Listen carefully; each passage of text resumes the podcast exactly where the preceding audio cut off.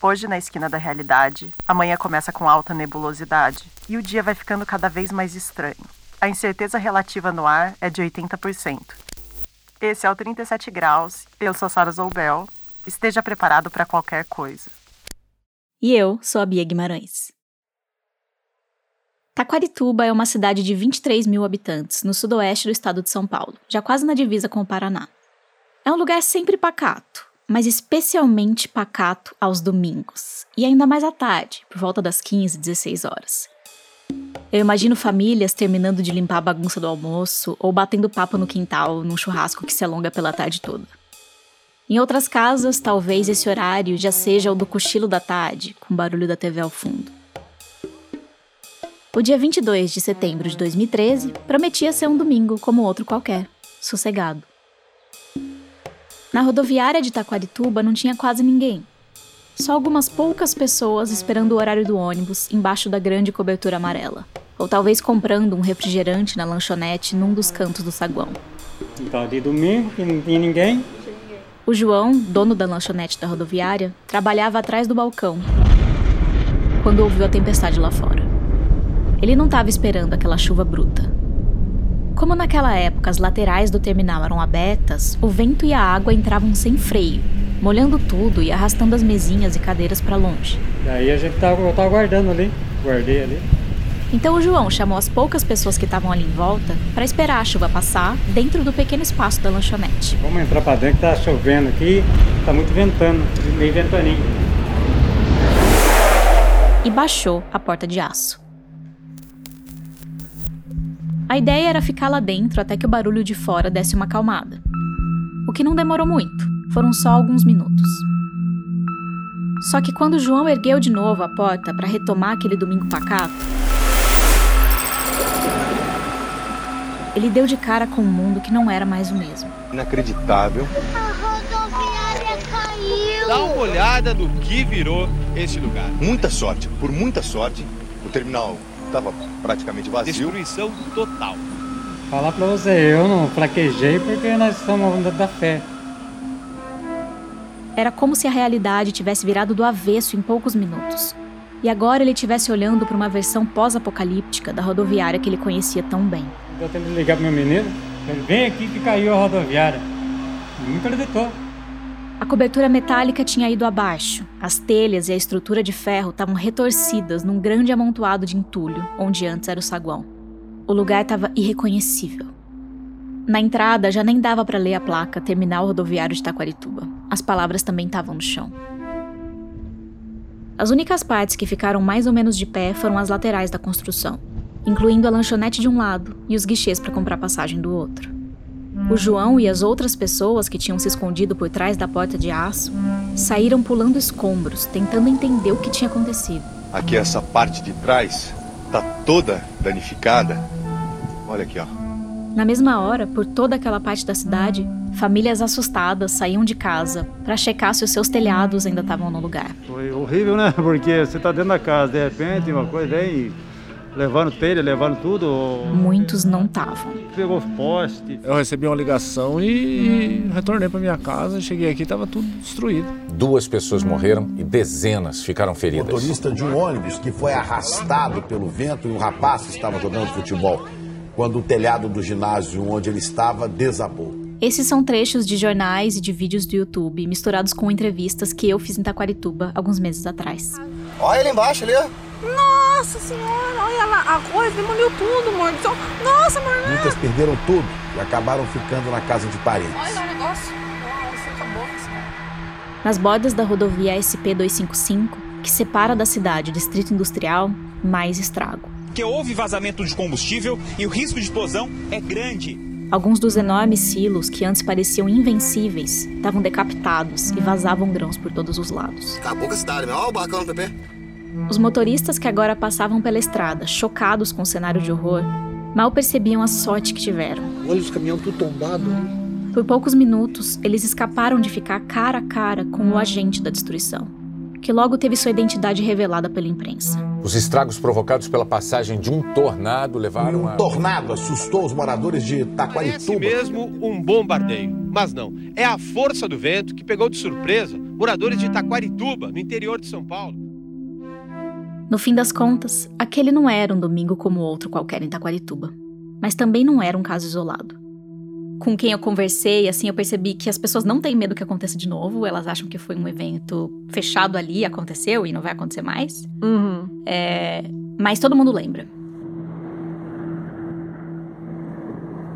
Todo tipo de coisa pode vir junto com uma tempestade. A gente abre essa edição com um vendaval que arrancou ar. A rapidez com que a tempestade de granizo caiu... É a quarta vez que grandes nuvens de poeira são registradas no interior de São Paulo. E nem sempre quando a gente olha uma tempestade, a gente sabe o que ela está trazendo. Na minha cabeça, um tornado é um dos exemplos mais vívidos que eu consigo pensar de uma virada de realidade. Uhum. Meu Deus do céu, velho, o que é isso? O tornado, ele acontece em questão de minutos. Essa pode não ser um tornado, cara. Pela primeira vez, ele se forma muito rápido, acontece muito rápido, vai embora muito rápido. E quando você vê o estrago, você fala... Que bichão foi esse que passou aqui? Ele passa e divide o mundo e antes do tornado e depois do tornado. Exatamente. Parece que a gente nunca tá preparado para essas coisas.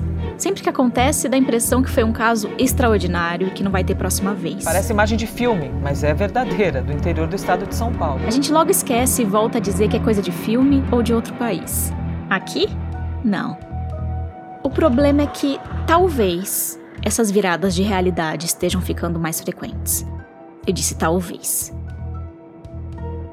No episódio de hoje, a gente navega nessa zona cinzenta e turbulenta entre o medo e o fascínio para tentar entender por que é tão difícil saber o que nos espera. Seja daqui a uma hora ou num futuro mais distante.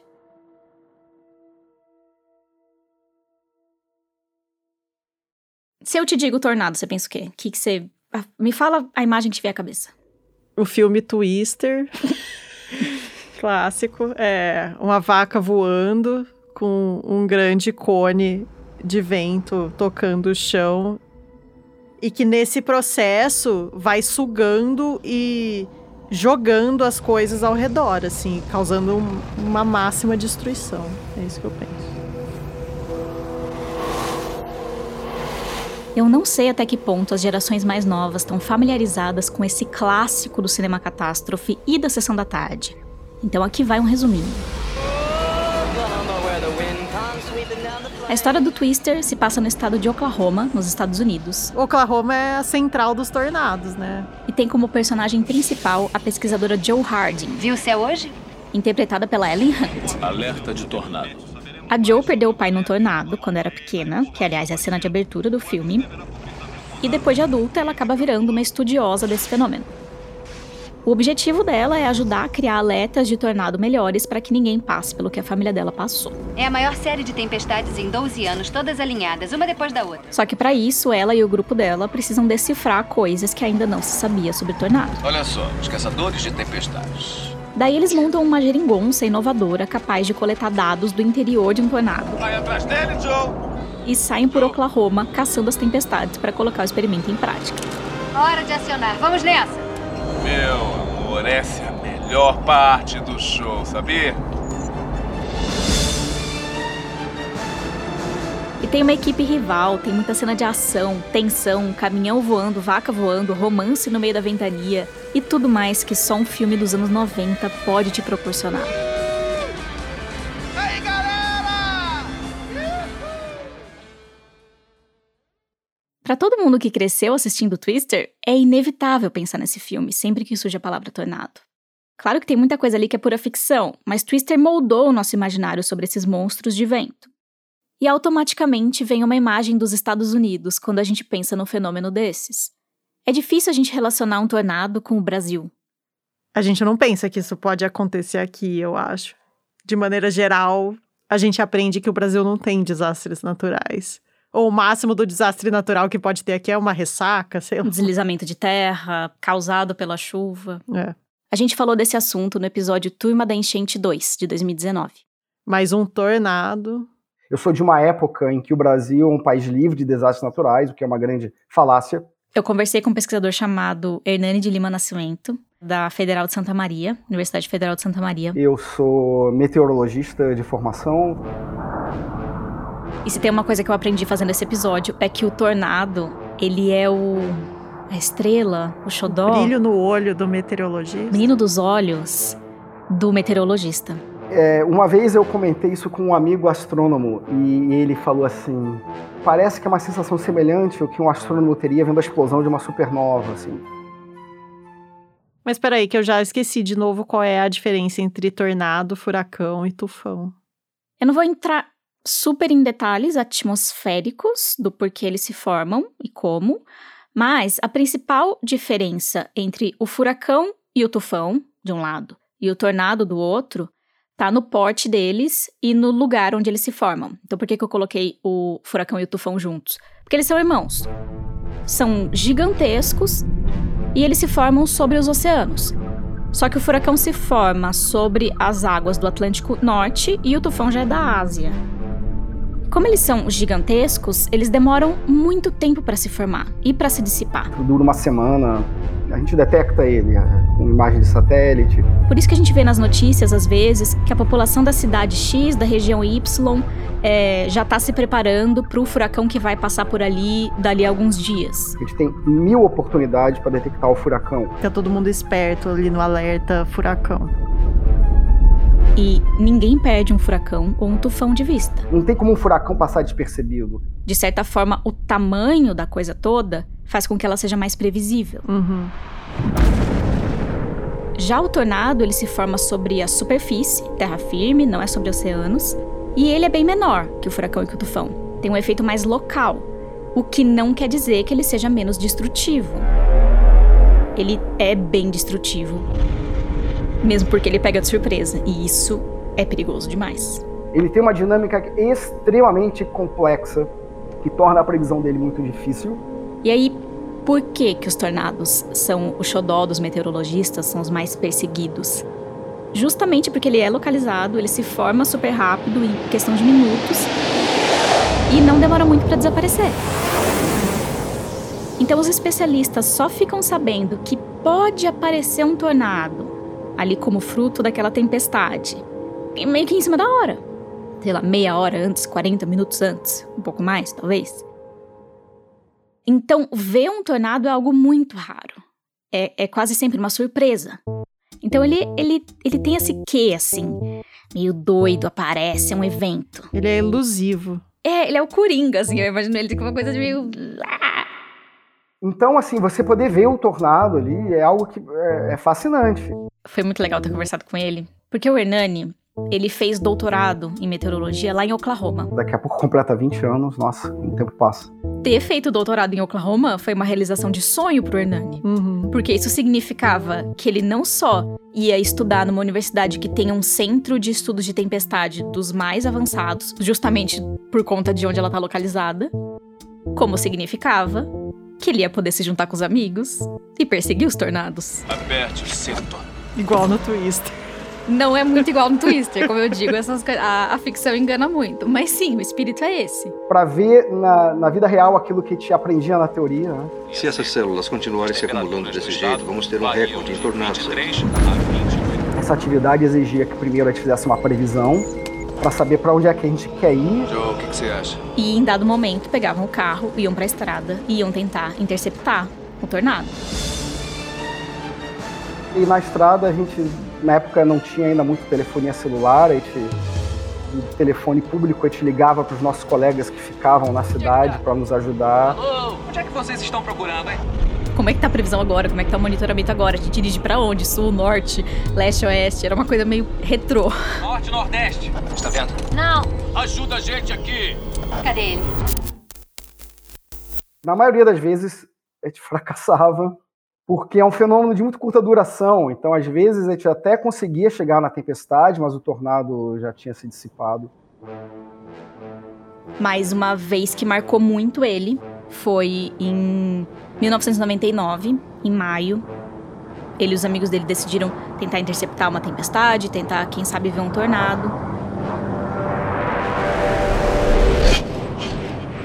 E conseguiram. O tornado que atingiu a escala máxima de intensidade.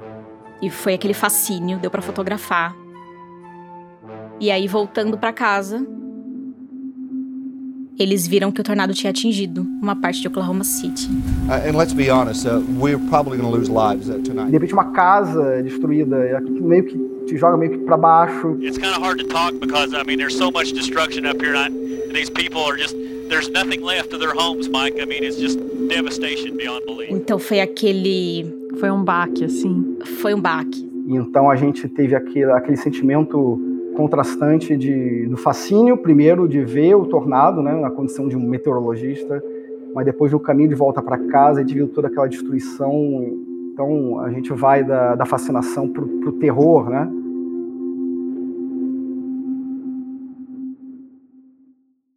Eu senti uma pontinha dessa sensação agridoce que o Hernani descreve quando eu fui para Taquarituba, porque eu cheguei lá toda curiosa, querendo ver de perto os lugares devastados em 2013, e eu dei de cara com algumas feridas abertas, como a história do João e de outros comerciantes que demoraram meses para conseguir botar a vida nos eixos, ou de pessoas que tiveram que reconstruir parte de suas casas.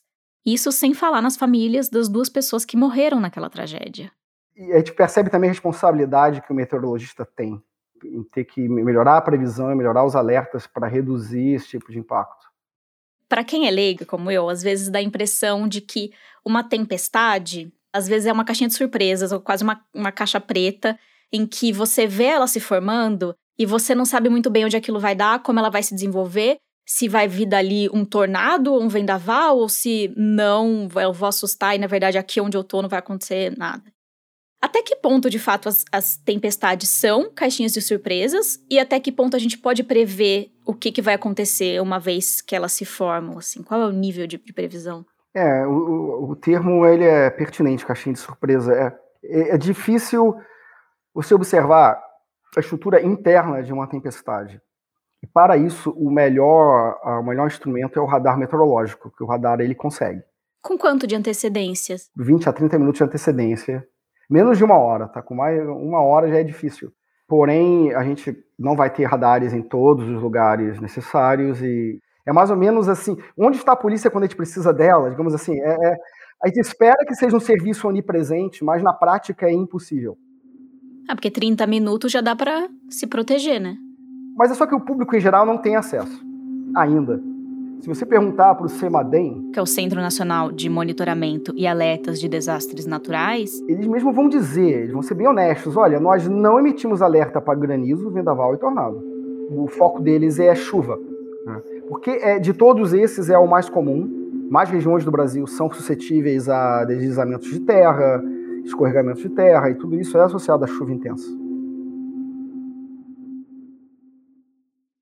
E nisso, né, tem vários fatores envolvidos. Política pública, investimento.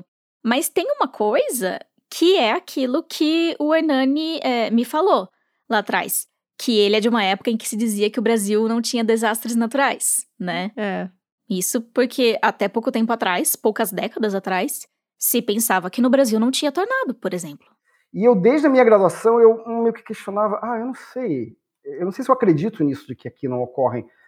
Outro dia eu vi, de repente, uma foto, alguém comentou algo.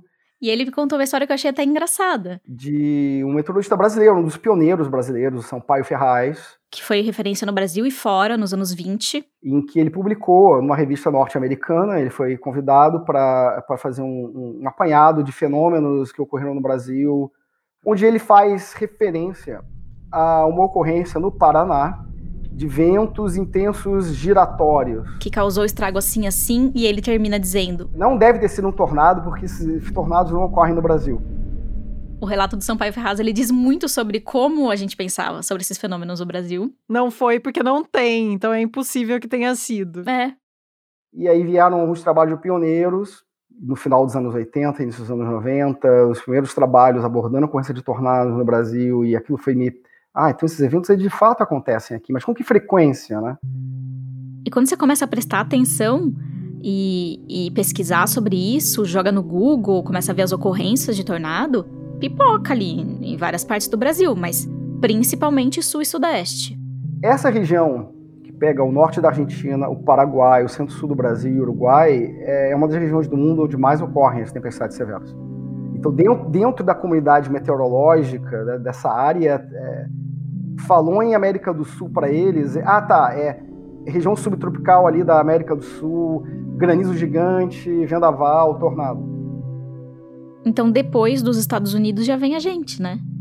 Para os ouvintes, eu digo a gente porque o 37 Graus é made em Campinas, no interior de São Paulo. E durante a produção do episódio, a gente descobriu que eu não precisava ter dirigido mais de 300 quilômetros até Taquarituba para encontrar uma história daquelas. É.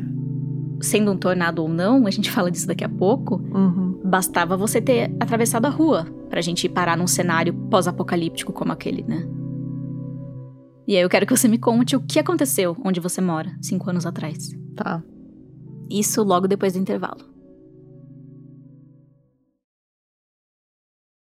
Delírios, enganos, memórias de infância, cavernas, tatus que tapeiam escavações arqueológicas e até o crush da Bia num personagem de Jurassic Park já foram assuntos da nossa newsletter e dos encontros do Clube 37, o plano de assinatura do 37 Graus. A partir de R$8 por mês, você pode receber conteúdos exclusivos e ficar mais perto da gente. Lembrando que ao assinar o Clube 37, você também ajuda muito a gente a crescer. Para saber mais, acesse a nossa página no Apoia-se, apoia.se/Clube37. Também tem o link na descrição do episódio. O 37 Graus é financiado em parte pelo Instituto Serrapilheira, que apoia a ciência e a divulgação científica no Brasil. E tem vários outros podcasts legais entre os projetos apoiados. Um deles é o Data Lábia. Complexo da Maré 2021. Já faltou água na sua casa? Tu mora perto de algum valão? Já viu criança brincando no lixão? Nós somos o podcast Data Lábia. Nessa temporada especial, falamos sobre saneamento básico na Maré, a nossa favela. Em 5 episódios, histórias de luta, de luto e de resistência numa das maiores favelas do Brasil. Pode entrar, mas não fica tão à vontade. A gente precisa incomodar. O Data Lábia tá no ar.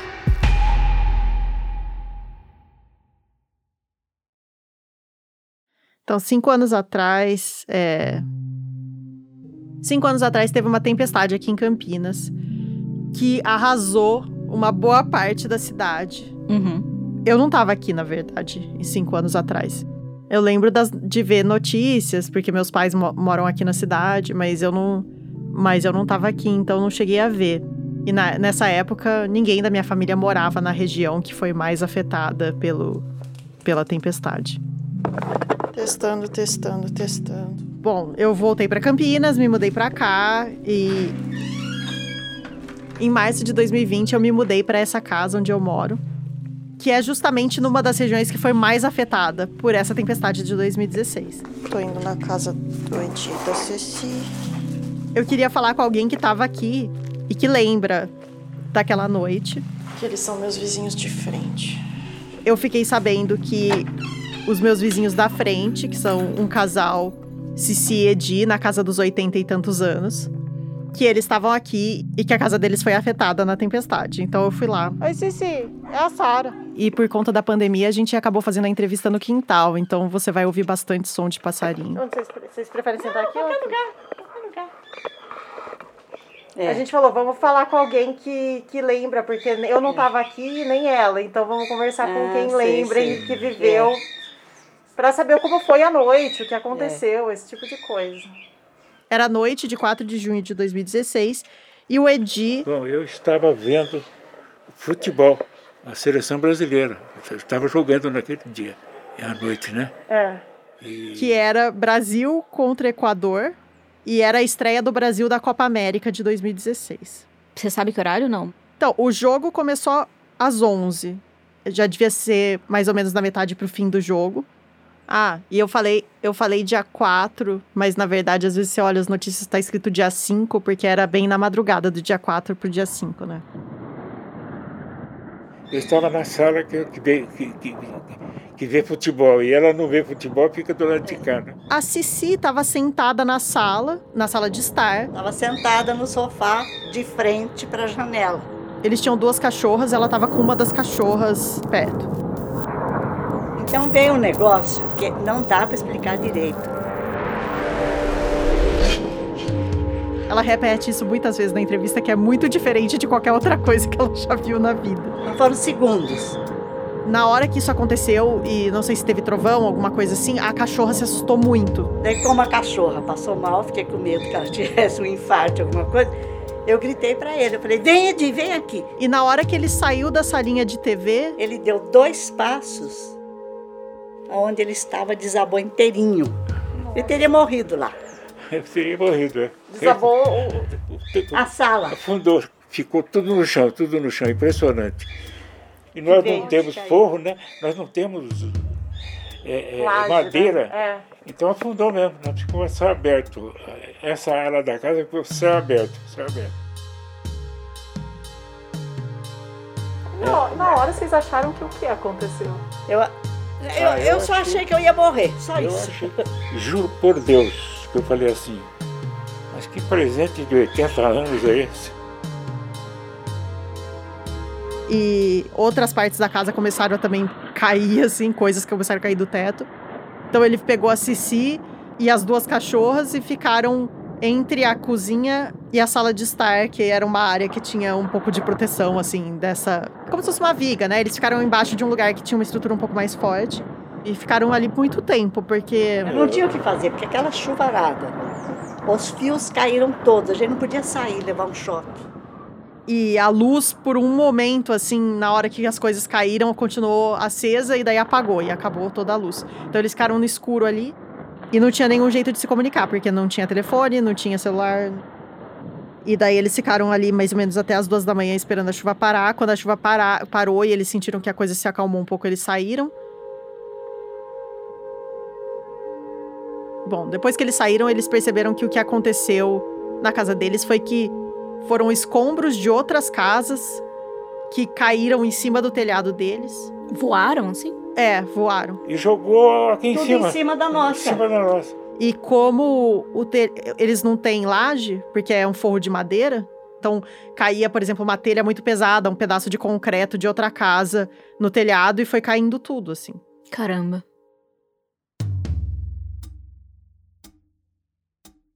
Segundo eles, a casa deles é uma das que saiu no jornal no dia seguinte, com as fotos da tempestade. A cena pode até parecer de um país em guerra, mas estamos em Campinas. E o cenário em muitos lugares da cidade é esse. Carros destruídos, casas desabaram. Pelo menos 50 pessoas ficaram feridas e precisaram de atendimento médico. No dia seguinte, Campinas amanheceu com todas essas notícias e com a discussão. O que foi que aconteceu? Só para explicar para quem está em casa, gente, foi um fenômeno chamado pelos meteorologistas de microexplosão. Chamado microexplosão atingiu Campinas. Microexplosão. Tinha especialistas na imprensa falando de microexplosão. Acho que predominou. Mas alguns lugares falavam de tornado. E o que é uma microexplosão? Porque eu acho que essa foi a primeira e última vez que eu ouvi esse termo. O que é essa microexplosão? O vento vem da nuvem, assim... Esse vento ele desce em linha reta e quando toca o solo, se espalha violentamente para todas as direções. Você vai ver que metade das árvores caiu para a direita, metade para a esquerda, porque ela caiu e fez... E eu acho que todo mundo que acompanhou as notícias ficou confuso. Eu não sabia o que era. Para mim foi um tornado. Uma espécie de tornado, né? Mas diz que foi microexplosão. Microexplosões. Não sei. Para você ver que essa discussão, ela entrou, assim, acho que na casa das pessoas e eles lembram até hoje. E a verdade é que os fenômenos, assim, as tempestades são caixinhas de surpresa antes e depois, porque depois que as coisas acontecem, você tem o trabalho de decifrar o que aconteceu, porque é tudo tão rápido, de noite, com pouquíssimo registro. Os especialistas ficam dias depois tentando decifrar o mistério, como detetives mesmo. Então, tentando encontrar rastros do fenômeno, vendo que tipo de vestígios ele deixou. Eu conversei com 2 pessoas que fizeram esse trabalho de detetive, não juntas, mas separadas. Cuidado que eu falo muito, viu, Bia? Então você me corta, tá? Uma que foi a Lucy Hidalgo Nunes. Né? Eu sou geógrafa de formação. Que é do Departamento de Geografia aqui da Unicamp. Já é aposentada, mas fez carreira no Departamento de Geografia da Unicamp. Eu sou climatologista há quase 40 anos. Eu acabei me especializando em eventos extremos. A Lucy não estava aqui em Campinas naquela madrugada. E aí eu voltei para Campinas só na segunda-feira. No que eu estava dirigindo para Campinas, que eu liguei o rádio, é que eu ouvi. Aí, menina, eu ainda tava meio cansada, tudo roupa pra lá. Mal trocou de roupa, mal tomou banho voltando de viagem. Eu peguei meu carro e foi pra rua. E eu fui nos locais. Na manhã desta segunda-feira, o cenário ainda é de destruição. Foi impressionante. Foi muito impressionante. Porque eu trabalho com isso. Então, assim, eu vi aquela destruição na cidade que eu moro. Foi muito impressionante. É, então, os especialistas, depois que um evento desse acontece, a Defesa Civil, pesquisadores, eles vão nos lugares, eles visitam os locais mais prejudicados, conversam com as pessoas, saber o que elas viram, alguém tirou foto, o que você viu, o que aconteceu, o que você lembra, e dão uma olhada nas coisas, né? Então, até tem que ser um trabalho meio ágil, porque tem que ser antes da prefeitura começar a mexer nas coisas. Exatamente. Olha o tamanho da árvore que quebrou. Olha a telha da casa. Não tem telha. Acabou com a praça. Não tem mais nada de telhado. No YouTube tem muitos vídeos que as pessoas postaram daquela noite. E esses são alguns trechos. Tudo de ponta cabeça. Tudo. Aqui o guarda-corpo tá tombado. Ah, tem uma casa no Alto Taquaral que voou uma cama. E, assim, é risível se não fosse... Voou a cama? A cama não foi encontrada. E eu conversei também com a Ana Ávila. Ô, Bia, tudo bom? Do CEPAGRI, aqui da Unicamp, Centro de Pesquisas Meteorológicas e Climáticas Aplicadas à Agricultura, aqui da Unicamp. E a Ana também, com a galera dela, tava fazendo meio que a mesma coisa naqueles dias seguintes, na semana inteira, né? Depois que isso aconteceu. E visitei as áreas atingidas, né? Eu fui com a Defesa Civil no dia seguinte do evento. Esses fenômenos, todos eles deixam assinatura, né, Bia? O tornado, ele deixa um rastro... estreito, mas que as coisas caem para dentro, convergem. Então as árvores, os postes, eles caem para dentro da trajetória, né? Porque ele vem rodando. Uma microexplosão, não, as coisas vão cair para fora, porque ela explode de uma vez só e cada coisa cai para o seu lado. A Lucy defende que foi um tornado. Tornado, ponto final. Desde daquela época, na imprensa já aparecia isso. E o pessoal do CEPAGRI, a Ana e os pesquisadores de lá. E tudo que nós conseguimos dentro das características... Defendiam a microexplosão. O que ocorreu foi microexplosão. O que mudou recentemente e que fez a gente enxergar esse fenômeno de um jeito diferente? É que... No final... A gente... E aqui de novo o Hernani de Lima Nascimento, meteorologista e professor da Universidade Federal de Santa Maria. Olhando imagens de satélite ambientais, esses usados para estudo de uso de solo, vegetação, ocupação urbana, eles têm uma resolução tão boa que permite que a gente detecte esse tipo de dano. Então, no caso de Campinas, a gente detectou. Ah, isso aqui é mais típico de tornado.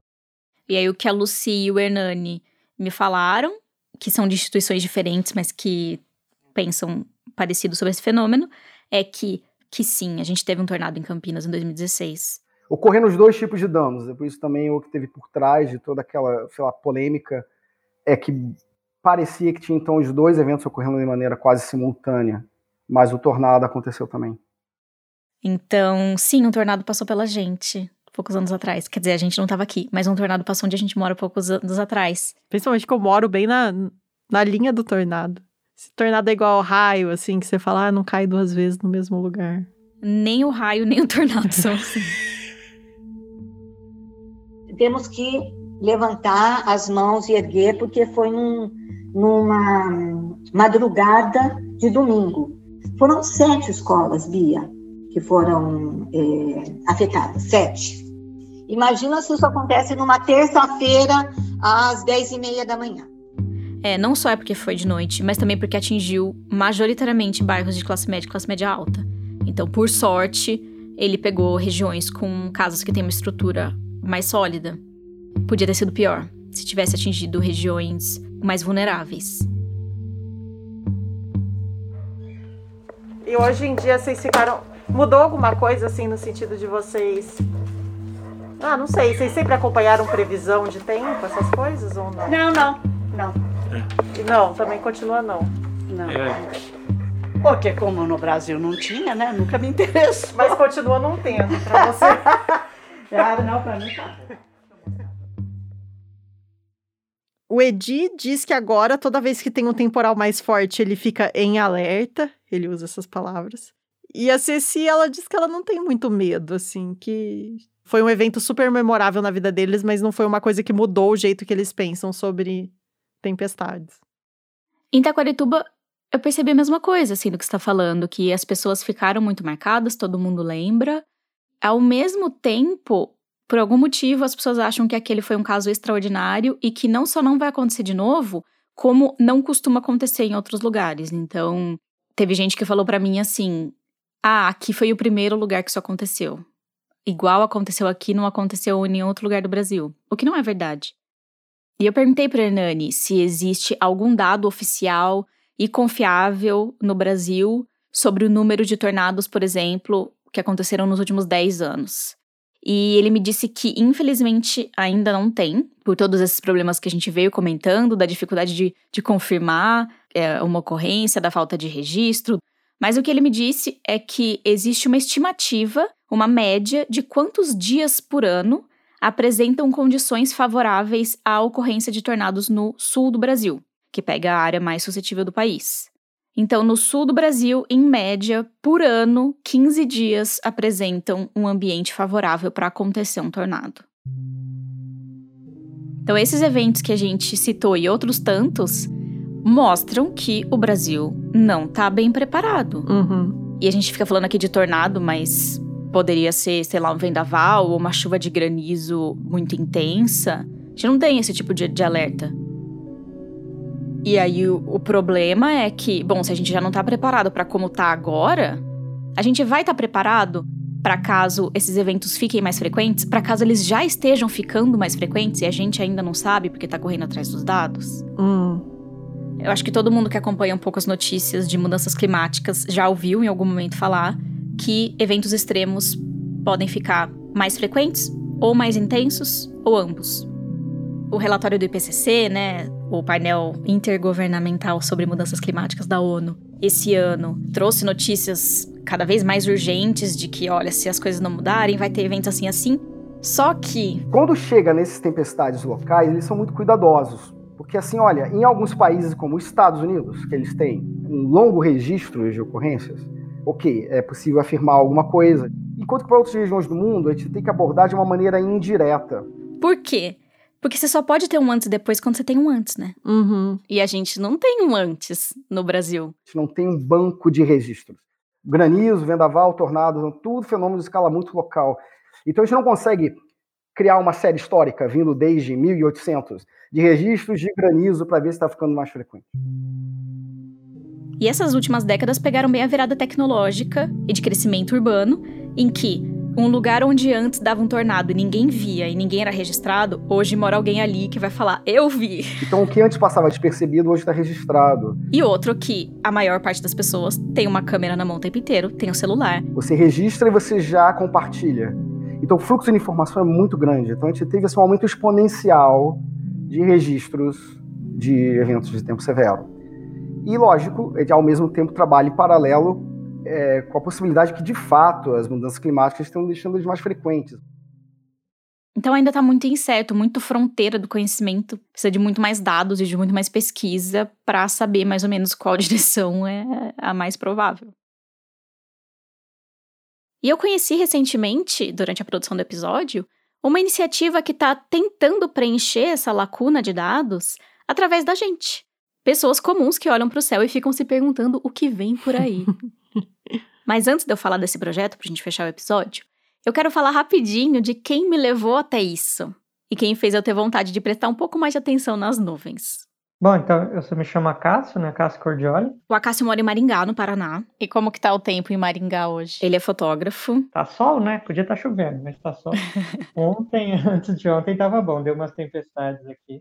Até uns 10 anos atrás, o Acácio tinha pavor de tempestade. E era meio que um medo de família, que ia passando de geração em geração.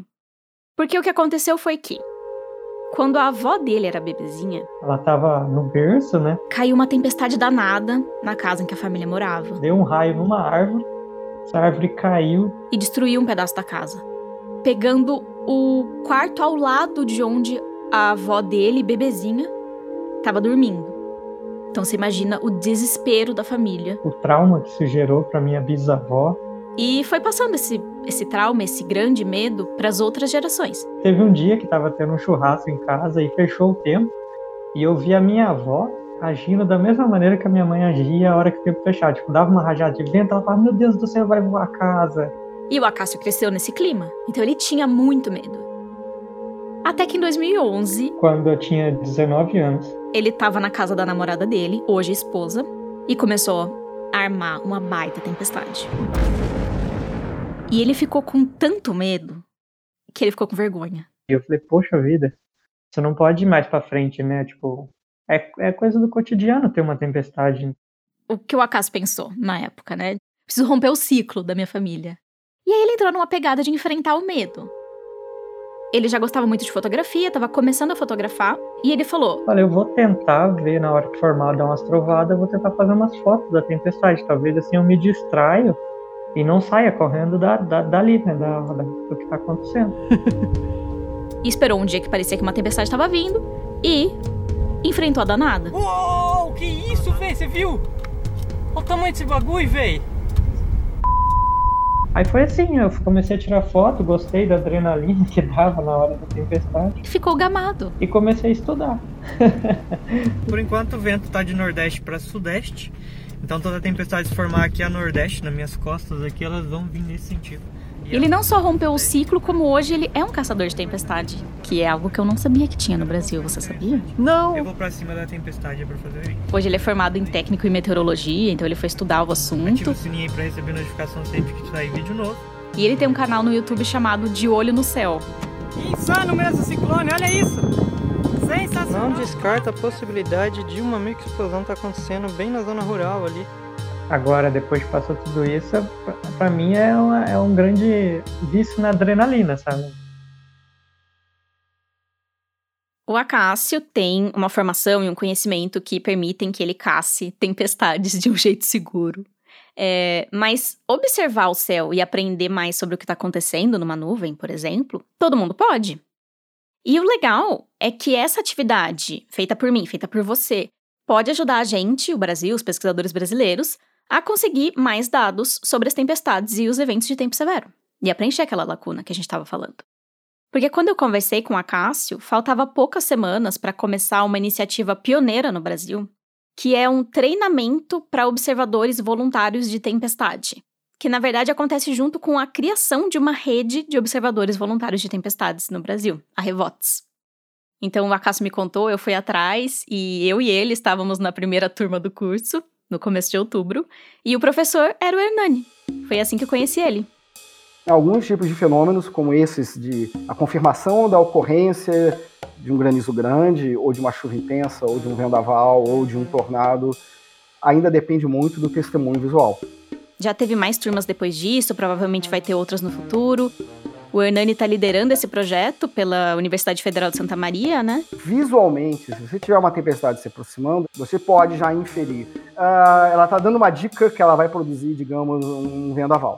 E a ideia é basicamente treinar a gente para olhar o céu com um certo conhecimento. Ah, tá, eu tenho que tomar cuidado com essa tempestade, ela é intensa, ela é severa. Para reportar fenômenos de um jeito mais completinho, digamos assim, com uma descrição mais acurada, com a localização certinha, latitude e longitude. Com a presença desses registros, a gente vai ter um banco de dados, uma série histórica de ocorrências, e com isso a gente vai poder, na academia, realizar pesquisa. E a ideia é a gente depois, com isso, retornar à sociedade uma melhor previsão, uma melhor qualidade do alerta. E agora que você fez esse curso, você planeja em se tornar uma observadora de tempestades? Agora, toda vez que tem algum sinal, eu fico olhando. E aqui em casa, você sabe, né, o Samuel, meu namorado, é observador de passarinho. E aí eu urgentemente precisava observar alguma coisa. Então, ansiosa, sempre esperando próximas tempestades.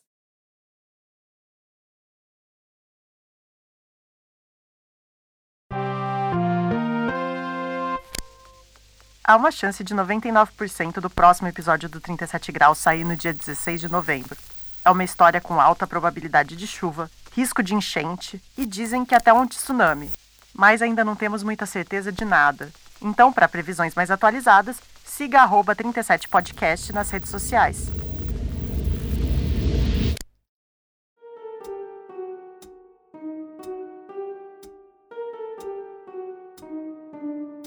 A produção desse episódio foi feita por mim, Sara Zobel, e pela Bia Guimarães. O roteiro e o desenho de som são da Bia Guimarães. A trilha sonora é do Gabriel Falcão e a ilustração de capa é do Estúdio Rebimboca. A gente tem o apoio do Instituto Serrapilheira, que financia a pesquisa e a divulgação científica no Brasil.